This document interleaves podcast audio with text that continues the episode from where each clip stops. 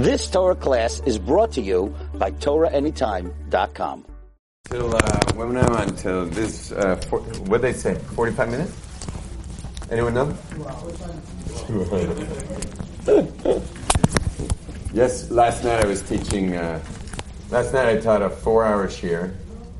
Or yesterday I taught a four-hour shiur. Then I took an hour and a half break, and then I taught a seven-hour shiur, all on my feet. So the people at the end were like, because I had more energy than they did by the time we were done. They're like, "How'd you do that?"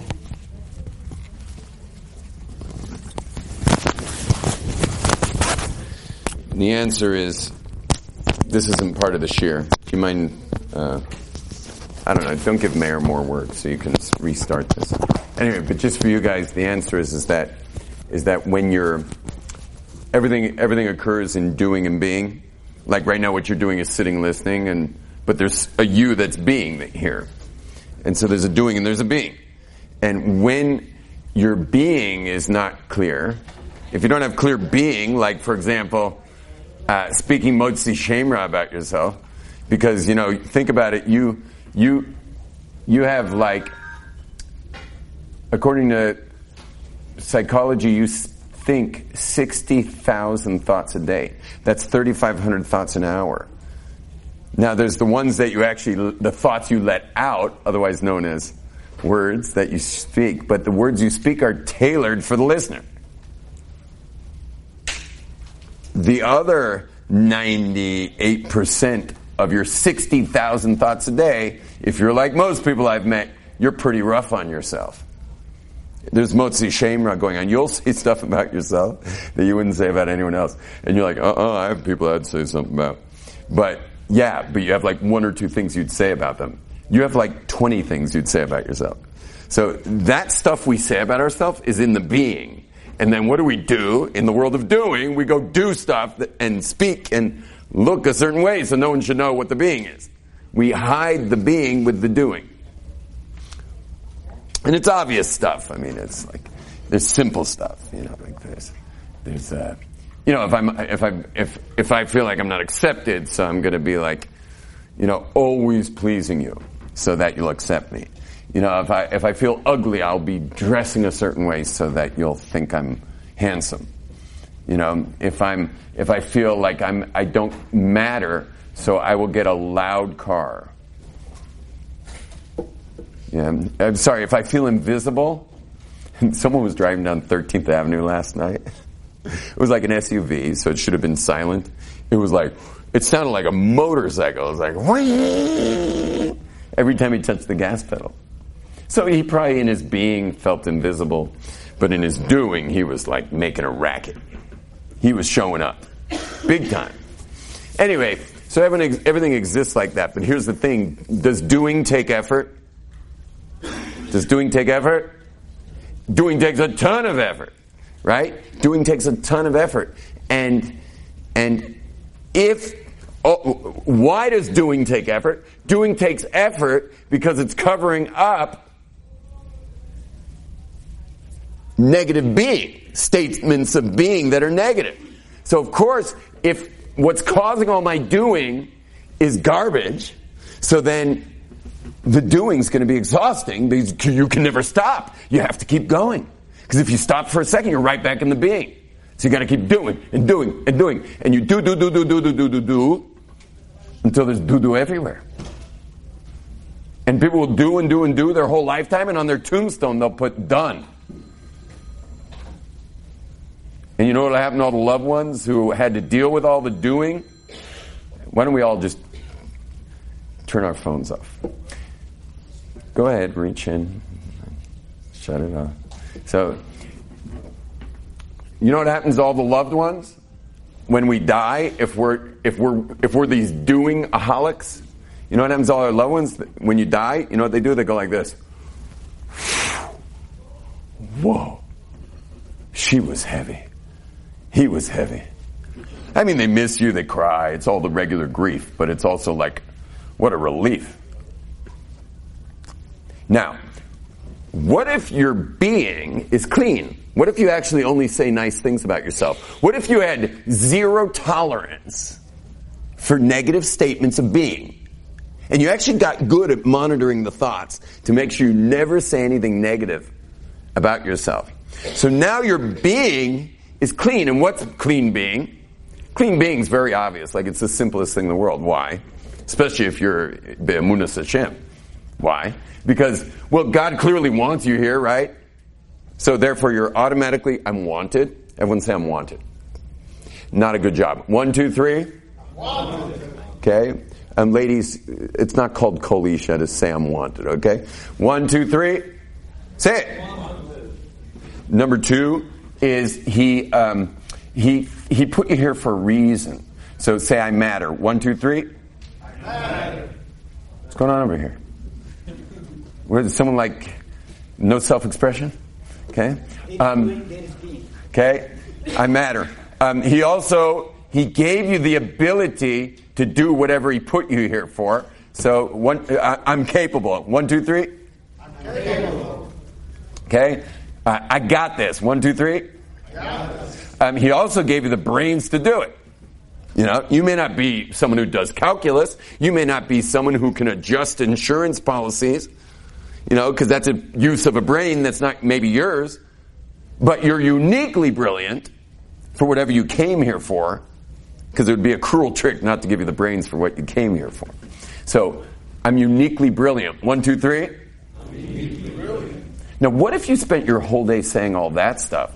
So you're coming from clean, clean, clean being. You're coming from clean being, and now you're doing the stuff that someone who declared that does. And think, what do I do all day? I do the stuff that the positive statements of being cause me to do. Remember, being causes doing. Being causes doing. Negative being causes cover up doing. Positive being calls you powerfully into life. You get that? Because if that's who I am, I got to get out of bed. I remember uh, one one day I woke up many years ago. I was uh, I was in a low mood. You know, when you wake up in a low mood, you don't really want to get out of bed. And I didn't want to get out of bed. And so you know what I did? I, I, and also, is there any being when you're in a low mood of all the positive statements of being in a low mood? Nothing. Nothing. So I'm laying in bed. My wife keeps coming in going, aren't you getting up? And I'm just like, I can't move. And uh, so I finally, I finally say to her, I still have my eyes closed. I say to her, tell me who I am. and she's like, what? Like, tell me who I am. She's like, what do you mean? I'm like, who am I? Because nothing's coming up and I don't want to get out of bed. And she starts saying all this stuff about me, really positive things. And you know, I taught at Aish HaTorah everything. She's like, you say things to people that it doesn't matter who they are. They could be 18, they could be 80. They could be white, black, Jew, Gentile. And it makes a difference for people. Anyway, she kept going and going and going and going. It's really nice, by the way, to have your wife do something other than chep you. So she keeps going and going. And finally, finally, you know, I said, Is that really who I am? And she's like, That's who you are. I said, I better get out of bed. Why? Because if that's who I am, I better go do it. Because being leads to doing. But now I got a question for you.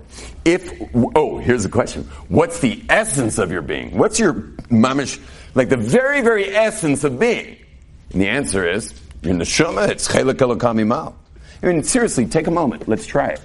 Let's do it right now. Everyone take a moment and get aware of the fact that you're sitting in this room. Just your own awareness of being a human being in the room. Take a moment, take a breath. And just be aware of your awareness. You're aware of your awareness of that. You're right. You're in this room. You're not in the hallway. You're in this room. You're not in your, your hotel room. Just be aware of that. Well, what is that awareness? What is that? Did you know it doesn't show up on MRIs? You can't find it in brain scans. It's not physical. It's a chelek Eloka mima'al and really much more, but this isn't, this is not a Kabbalah class. So, your being ultimately, ultimately is chelek Eloka mima'al. So if being causes doing, and the being's coming from an infinite source, that means you have infinite energy in the world of doing. And so when the guys asked me after 12 hours, in this energy, you sense my energy? You sense how high energy I'm teaching? This energy for 12 hours straight. I took an hour and a half break and had dinner with my wife. She's coming for Shabbos, by the way. She changed her ticket. So she, right now she's in, of course, the Stamford Mall. But I dropped her in Stamford Mall and I came and put all our bags in the room. Um, by the way, you want to hear something amazing? She grew up in Stamford. She grew up in Stamford, Connecticut. So it's amazing for her to come back. And as you may realize from my English that I wasn't raised exactly like you. Without going into detail, but I was born in California and I have a very different background. But so does she. So she was raised in Stamford. And the first time she came back, Shomer Shabbos here, to Stamford for like an Aish Torah convention at this hotel like 20 years ago. More, I think. Anyway, she came back here like 24 years ago. She went to her mall, the mall she grew up in. And what happened? It's almost Shabbos, and she's like, okay, I gotta get a cab. She calls a cab. They're like, sorry, we don't have any cars. She goes outside, there are no cars. Every cab that went by had someone in it, and she's back in the mall, calling. She doesn't know what to do. She's stuck in the mall. It's getting closer and closer to Shabbos. And she finally just starts crying. And she's like crying. I'm, like, Miss Shabbos. The mall's not close to here. You know, I mean, she could have walked. It would have taken her like two hours. She had to leave her bags. There's no air. She starts crying to leave the mall.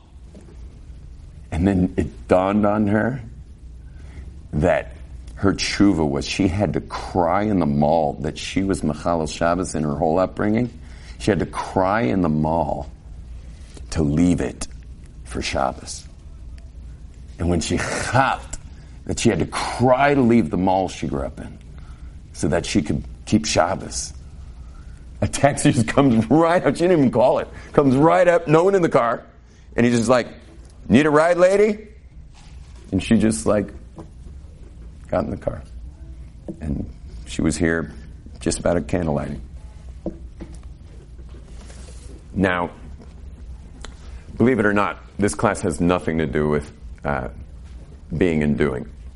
But you got the point. That when you're holding from infinite being, doing flows automatically, effortlessly.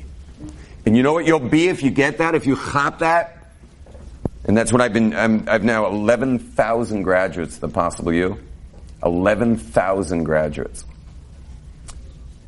And it's going to be in Monsey, so if you enjoy my classes this week, Monsey Shabbos, call somebody in Monsey and say, to the men, say, one o'clock, Monsey, be there.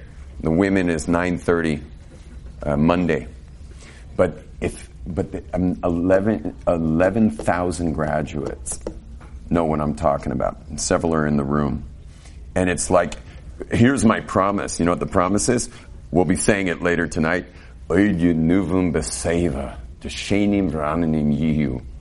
You will be fresh in your old age. You'll be fresh in your old age. I'm the oldest person here, and I promise you I have more energy than all you put together. Because clean out your being, your doing goes on fire. And the, the arteries stay clear. And your weight stays perfect. And you're, you're just like, you're just a lean, mean, loving machine. And do powerful things. When your being is clean, your doing's clean, and it causes the air to be clean vibrationally. You're like a magnet in your relationships. All your drama goes away because we create all that drama to, from the being. There's no more drama. Can you imagine your life without drama, ladies? Can you imagine a drama-free life? Your drama goes away. You don't. You have like an identity crisis. I need more drama. Where'd the drama go? No more drama. As they say in the Bronx, ain't nobody got time for that. Right? And nobody got time for drama. You're just clean and free. So th- that's, that's a, that was an offer. And I'll be back in November at Lakewood. I'll be in Lakewood. I just finished Borough Park. And uh, I guess I can let out the secret. Um, I'm actually opening a center, an actual real estate piece of property in Borough Park, uh, in Brooklyn Square and uh, a beautiful space. And finally, finally, Meaning I'm all set in Monsey. I'm all set in Lakewood. I'm all set in Yerushalayim. But Borough Park has been the biggest thorn in my side of finding a place every time. And Baruch Hashem, we finally have uh, have a headquarters. So I'm, I'm biting the bullet and uh, took out a beautiful place, doing construction in the next weeks, and bringing in all the furniture, and it's very exciting. I just want to share that because I'm excited.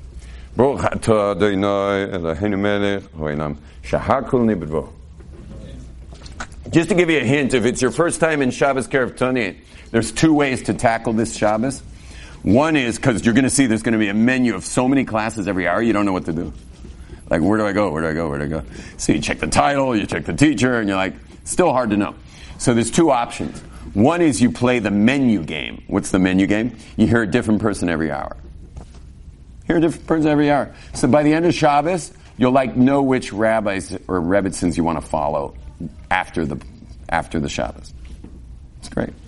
Um, the other option is somehow find one of them that you want you want to pick his brain, meaning you want to like you want to download this Shabbos from that particular one. You could do two or three also, but just choose the ones you want to get from, and then just be at all their pro, be at all their classes the whole time. So I didn't look at the list of rabbis, but there's some of them in there are like amazing and amazing for years and years and real longevity careers. And so show up to all of theirs and just get from them so that you leave with something. Because if you do the menu version, you have who to follow and you'll get then. But you could actually just be at all the ones here of one of the people or two of them. And then you'll, you'll like literally leave with, with whatever they gave you. But it'll be quite a bit. You'll also get to know the way they think and you'll, you'll be a better listener later because I'm sure I'm shocking some of you already and you don't know how to listen to me exactly. And because you're just so used to lectures and I, you'll never hear me lecture. I don't lecture. Okay, here we go. Um, Jewish and Youish. Jewish and Youish. Every person is born with a hook in their mouth. Yeah, a fish hook in their mouth. And when you, when you, God decides you're going to come into the world, you know, He takes the bait, I guess, or He takes you really. he just goes, plunk. And then, uh, you know, nine months later, minus 40 days, you know, wah, wah, wah. And and then you spend your life in this world, and then at the end, He reels you in. Everyone's born with a hook in their mouth, but everyone. So whenever you see somebody, you know, doing the wrong thing, whether it's a Jew or a Gentile, might be a Jew who's not frum or a Gentile, you always think to yourself, like, like, what a waste, or like, God must be really angry at him for going against God or whatever. You realize, do you think God loses sleep over that guy? You think God loses sleep over a guy who decides he's not keep Shabbos anymore or whatever? You think he loses sleep? It's not like that guy can, can you get away from God? Is there any way out? Like, like, how do you run away from God? First of all, while you're running away, you're inside his mind if you know any Kabbalah. All of, the whole physical world's made of Elokus. The whole physical world never even left God's mind. So like, you're running away? Where are you gonna go? Where he's not. But even without all the Kabbalah, we're all born with a hook in our mouth. And at the end of our life, God reels us in, takes the hook out so we can say something for ourselves, and He asks you two questions. He asks, Were you Jewish? If you're Jewish. If you're Italian, He doesn't ask. But He says, Were you Jewish? And the other one was, Were you Jewish? Were you Jewish? And were you Jewish? Those are the two questions. Jewish and Youish. Now you got to answer well, because if you don't answer well, you know what he does? He throws you right back in the pond. So imagine like some secular kid from like uh, I don't know, some secular kid from the Upper East Side of Manhattan, and he gets up there and God says, you know, were you Youish? And this Frei Yid is like Youish. There was no one more Youish than me. You know, I, I I had custom license plate that had my name on it. I was like, you know, everyone knew who I was. I got a tattoo with my first name on it. Yeah, Youish I got. What does Youish mean? Youish? Yeah. What's the definition of that? Well, everyone's different. You know, you're different than this guy. You probably both keep Shabbos, but like, you're you and he's him. So the keeping Shabbos is Jewish, but you got your own tafkid, and here you are, like, you know, you're working in camera work and Torah time. Clearly, the Youish drove you here, got you here. And I'm not going to ask this gentleman what he does for a living, but I have a sense that the Youishness in him gravitated toward what he does for a living, and that's good. Because had he gravitated towards some other thing that he got pressured into, he wouldn't do as good a job as discovering himself and then finding his, uh, his occupation. So that's Youish. Youish is your individual self. And then God says to this guy from Upper East Side, Were you Jewish? And the guy's like, Jewish? And he'd be like, Well, come on, boss. I mean, uh, Jewish? Like Hava Nagila? And God's like, Back into the pond. And then on the other side, is what if he pulls up some guy from Williamsburg? Williamsburg with a with a V. He pulls up a guy from Williamsburg. Williamsburg, by the way, happens to be my favorite place in all of New York. Meaning, I don't like the part where you know everyone's kind of checking you out when you walk around everywhere. You know, it's kind of like, you know, when you walk down the street in Williamsburg, it's kind of like uh, it's kind of like having a uh, having like a colonoscopy, you know, and uh, that part I don't like. But the my family's from Marmarsh, and uh, which is Vision. It's not Satmar, but there, there's just something about Satmar Chassidim and my chevra at Pinsk Karlin that we're I don't know we're like brothers. I don't know what it is. It's the weirdest thing. We're like brothers. I love the Belzers. I love the Gers. I love the you know I love all the Chassidises. But I don't know what it is about something about Satmar. And, and it's weird. Like I'm in Borough Park. I got like 30 shuls right next to me at 48th and 14th where I stay. But every single morning you will see me walking down to get to Satmar. Now, it does happen to be that they have three pools. And in Eretz Yisrael, if a mikveh doesn't have three pools, which is warm, cold, and boiling, it's not a mikveh. So that's part of it. By the way, next week I'm going to be in Skver every morning. They have three pools. Now, um, now, so Chaptis, Chaptis. The Satmar guy gets upstairs. God reels him in. Yeah? Let's say he, he died of old age and he reels him in. Something nice. You know, we don't need like a crane accident or something. God reels him in and God says to him, Tell me, were you Jewish? And he was like, You're asking me if I was Jewish? Like, there, there was nobody more Jewish than me. Nobody was more Jewish than me. I was very, very Jewish. Very Jewish. And uh, it's all in English up there. So,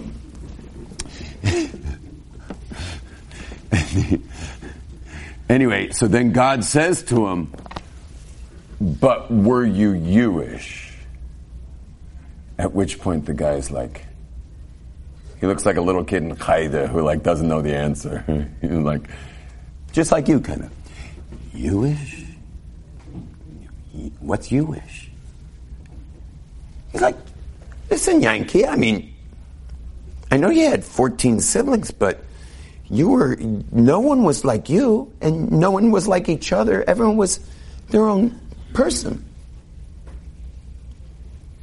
And Yankee's like, no, no, we weren't. We were the same person. We were one person. I was once teaching a room, probably this size, but it was all men. And I asked someone raise their hand, whoever taught, uh, whoever taught three-year-olds. You know the years you learn Aleph by, you know, the beginning of Gan.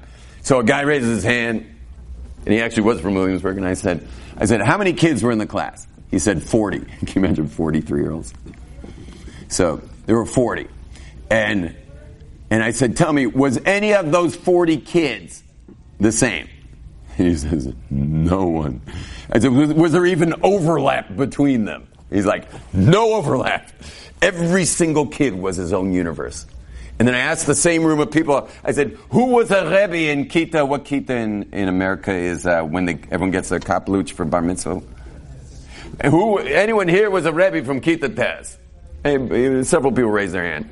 And I asked one guy, how many kids you had? He said he had 30 kids in his class. I said, were any of them different?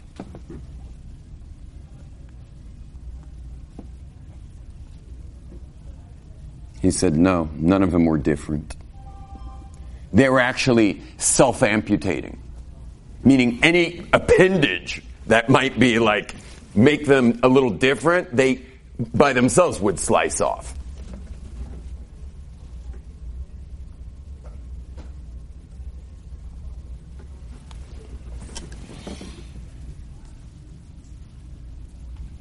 And each one, each one of us was born with a special gift that's unique to us.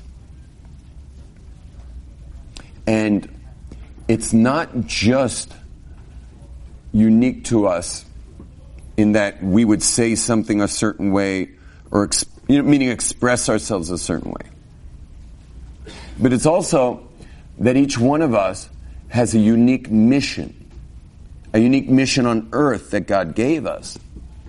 And we have to fulfill our mission. Each one of us has a mission. And knowing your particular mission is the most exciting thing to have because every day you wake up excited to fulfill it. I mean, think about it. Who gets the most sleep? No, sorry, I shouldn't say like that. Who sleeps the best? the person with a mission who's fulfilling his mission. When you have a mission and you're fulfilling your mission, meaning, sorry, when you know your mission and you're fulfilling your mission, your life is so meaningful. You have such a meaningful life. So let me share with you all a chiddush. If you ask like a hundred psychologists, what would they tell you is the goal of every human being? What does everyone want to be? Everyone wants to be Happy? Everyone wants to be happy. The biggest goal of human beings probably is to be happy. That everyone wants to be happy. Can I share with you an amazing chiddush? Get rid of the goal of being happy. Get rid of the goal of being happy. Stop trying to be happy. It's making you nuts, first of all. Because you're like, I mean, after a while you think Doritos are going to make you happy, and now, now you think that can of Coke is going to make you happy, and now you think, you know, a Lincoln Navigator is going to make you happy, and you, and you think this, that, meaning you're just constantly trying to feel happy. And it makes you nuts, because you're just like, you know, you're just like a slave to finding your happiness. And I, I understand why you do it, because society's doing it, and everyone's doing crazy stuff to feel happy. But guess what? You know what the real goal is? You want to know what the goal is? The real goal is to is to go after meaning. Go after meaning in life.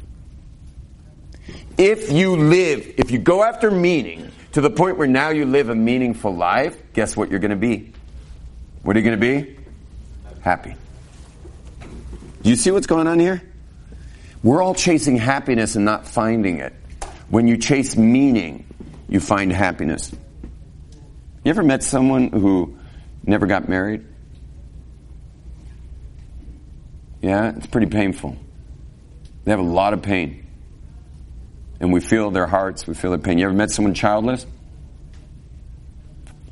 Deep pain. Very deep pain. Tell me, what's the most meaningful thing in your life? Of the most meaningful things in your life, marriage, having our children. I want to share with you one more aspect so you understand this well. If there's a lot of things that are meaningful, I just brought up two is marriage, children, whatever, but uh, Yiddishkeit's very meaningful if you have, if you're going after meaning, how do you choose which meaning to actually, meaning, a lot of meaningful things. How do you prioritize? So the answer is that you follow the trail, follow the trail of responsibility. You understand, like, something might be very meaningful to you, but the biggest responsibility is your marriage. And that's what brings the most happiness. It brings the most meaning and therefore the most happiness. If you follow the trail of responsibility, is there anything we're more responsible than our children? It's a huge responsibility, great meaning. Great meaning. Um, for those of you who, uh, like for example, in the men who have companies, the women who have companies, if you have companies, a lot of responsibility. Tell me who has more responsibility, uh, sorry, who has more meaning? Someone with 10 employees or a thousand? A thousand. He's feeding a thousand families. There's a lot of meaning there. A lot of meaning.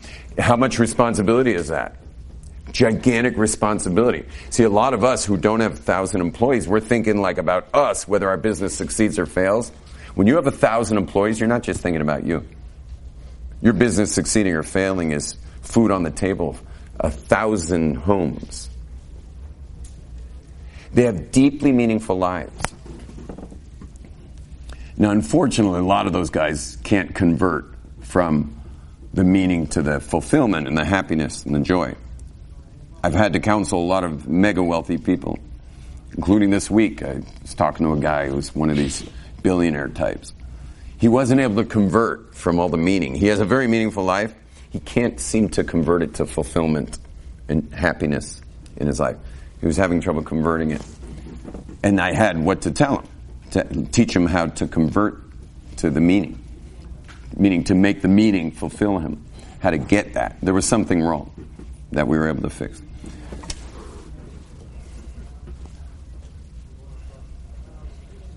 The bottom line is like this if you want to live a happy life, go after the meaning. How do you know which meanings? The ones that bring more responsibility. The more the responsibility, the more the, the generally the more meaning. The more meaning, the more joy you have in life. Now, what is the greatest meaning you could ever have? The greatest meaning you can ever have is to have your mission in this world to have your mission clarified of what you're doing here. Now, I'm not going to go into this right now of how you discover your mission. And I just created a new seminar that's starting in, please God, in January, called The Mission. It's a 12 hour thing. I haven't decided is it four days by three hours or is it three days by four hours?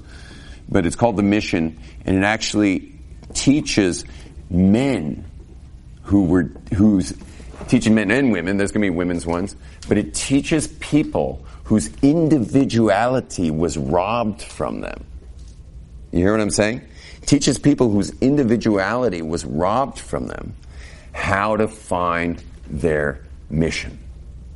You get that? It's called the mission. And it and it's it's a program of how to get your Youish back. How to get the you-ish back in your life. Now, where do Jewish and Jewish mix? Jewish and Jewish mix is when you have your Jewish strong, and then you go do the Jewish, which might be just a Amen Yehei Shmei or it might be just a it might be a Shmoneh Esrei, or it might be a, a Kiddush. But there's there's a way that you do it like nobody else. It's your kiddush.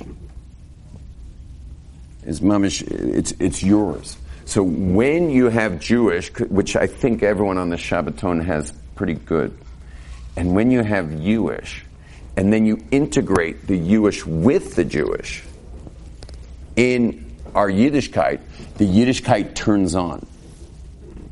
You know, someone said to me at the Schwitz last night, someone said to me at the Schwitz last night that that what's the difference between what did he say? He said, What's the difference between us and the Amish? That's what he said. What's the difference between us and the Amish? And I looked at him and I said,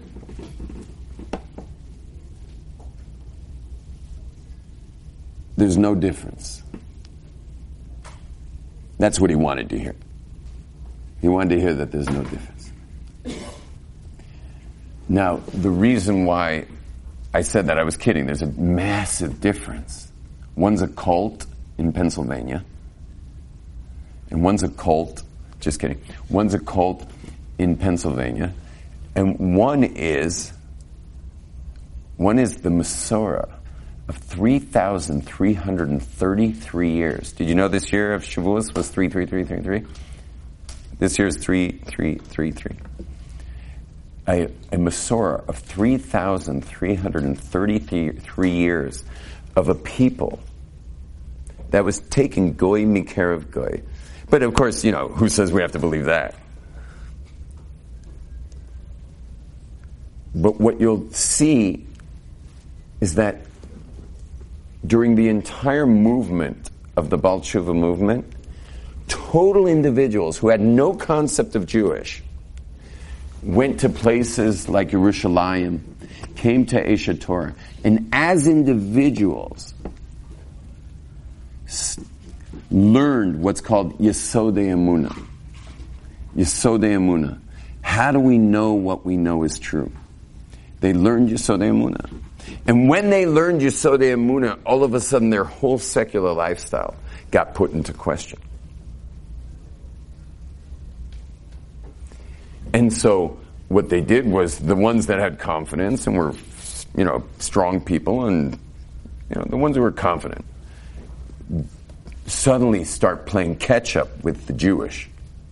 And they start developing the Jewish and developing the Jewish and developing the Jewish, developing the Jewish. Their Jewish is very strong.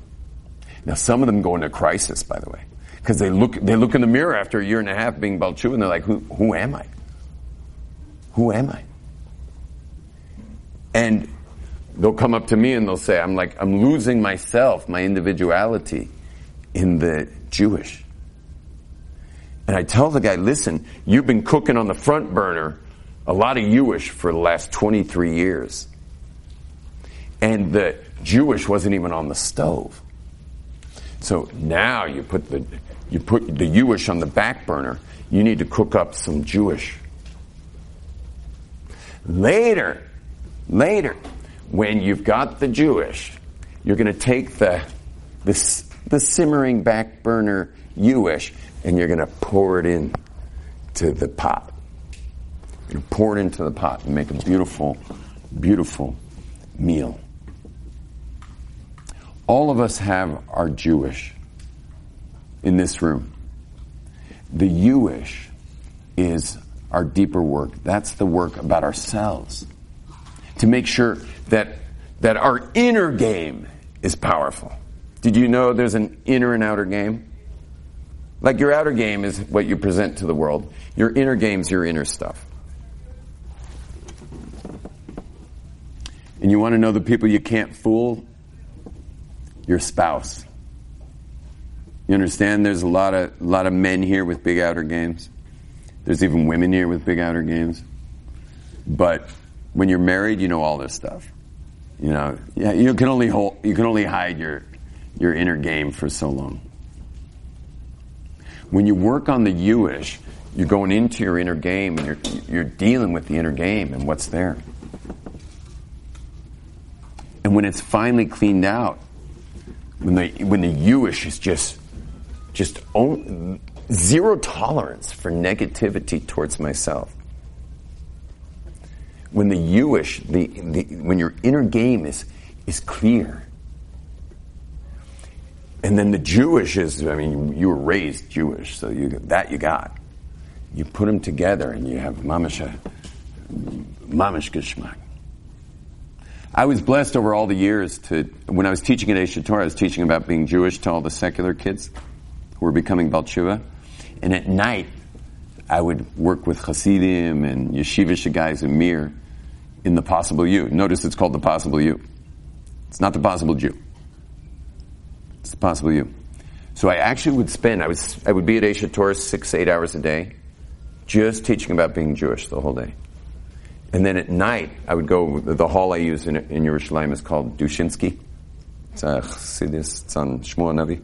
At night, I would go into Dushinsky, and there'd be 30, 40 men in there, and we would only work on Jewish. Both have to be developed, or else it comes out. It comes out in our kids, comes out in our marriage, and most important, it comes out in our simchas hachayim. Because if the Jewish isn't put together, so we don't have the joy. And when the Jewish is clear and clean, and we have our mission, we know what we're here for, so then there's joy, and the whole world's delicious. Thank you very much, everyone. Shkoyach. You've just experienced another Torah class brought to you by TorahAnytime.com.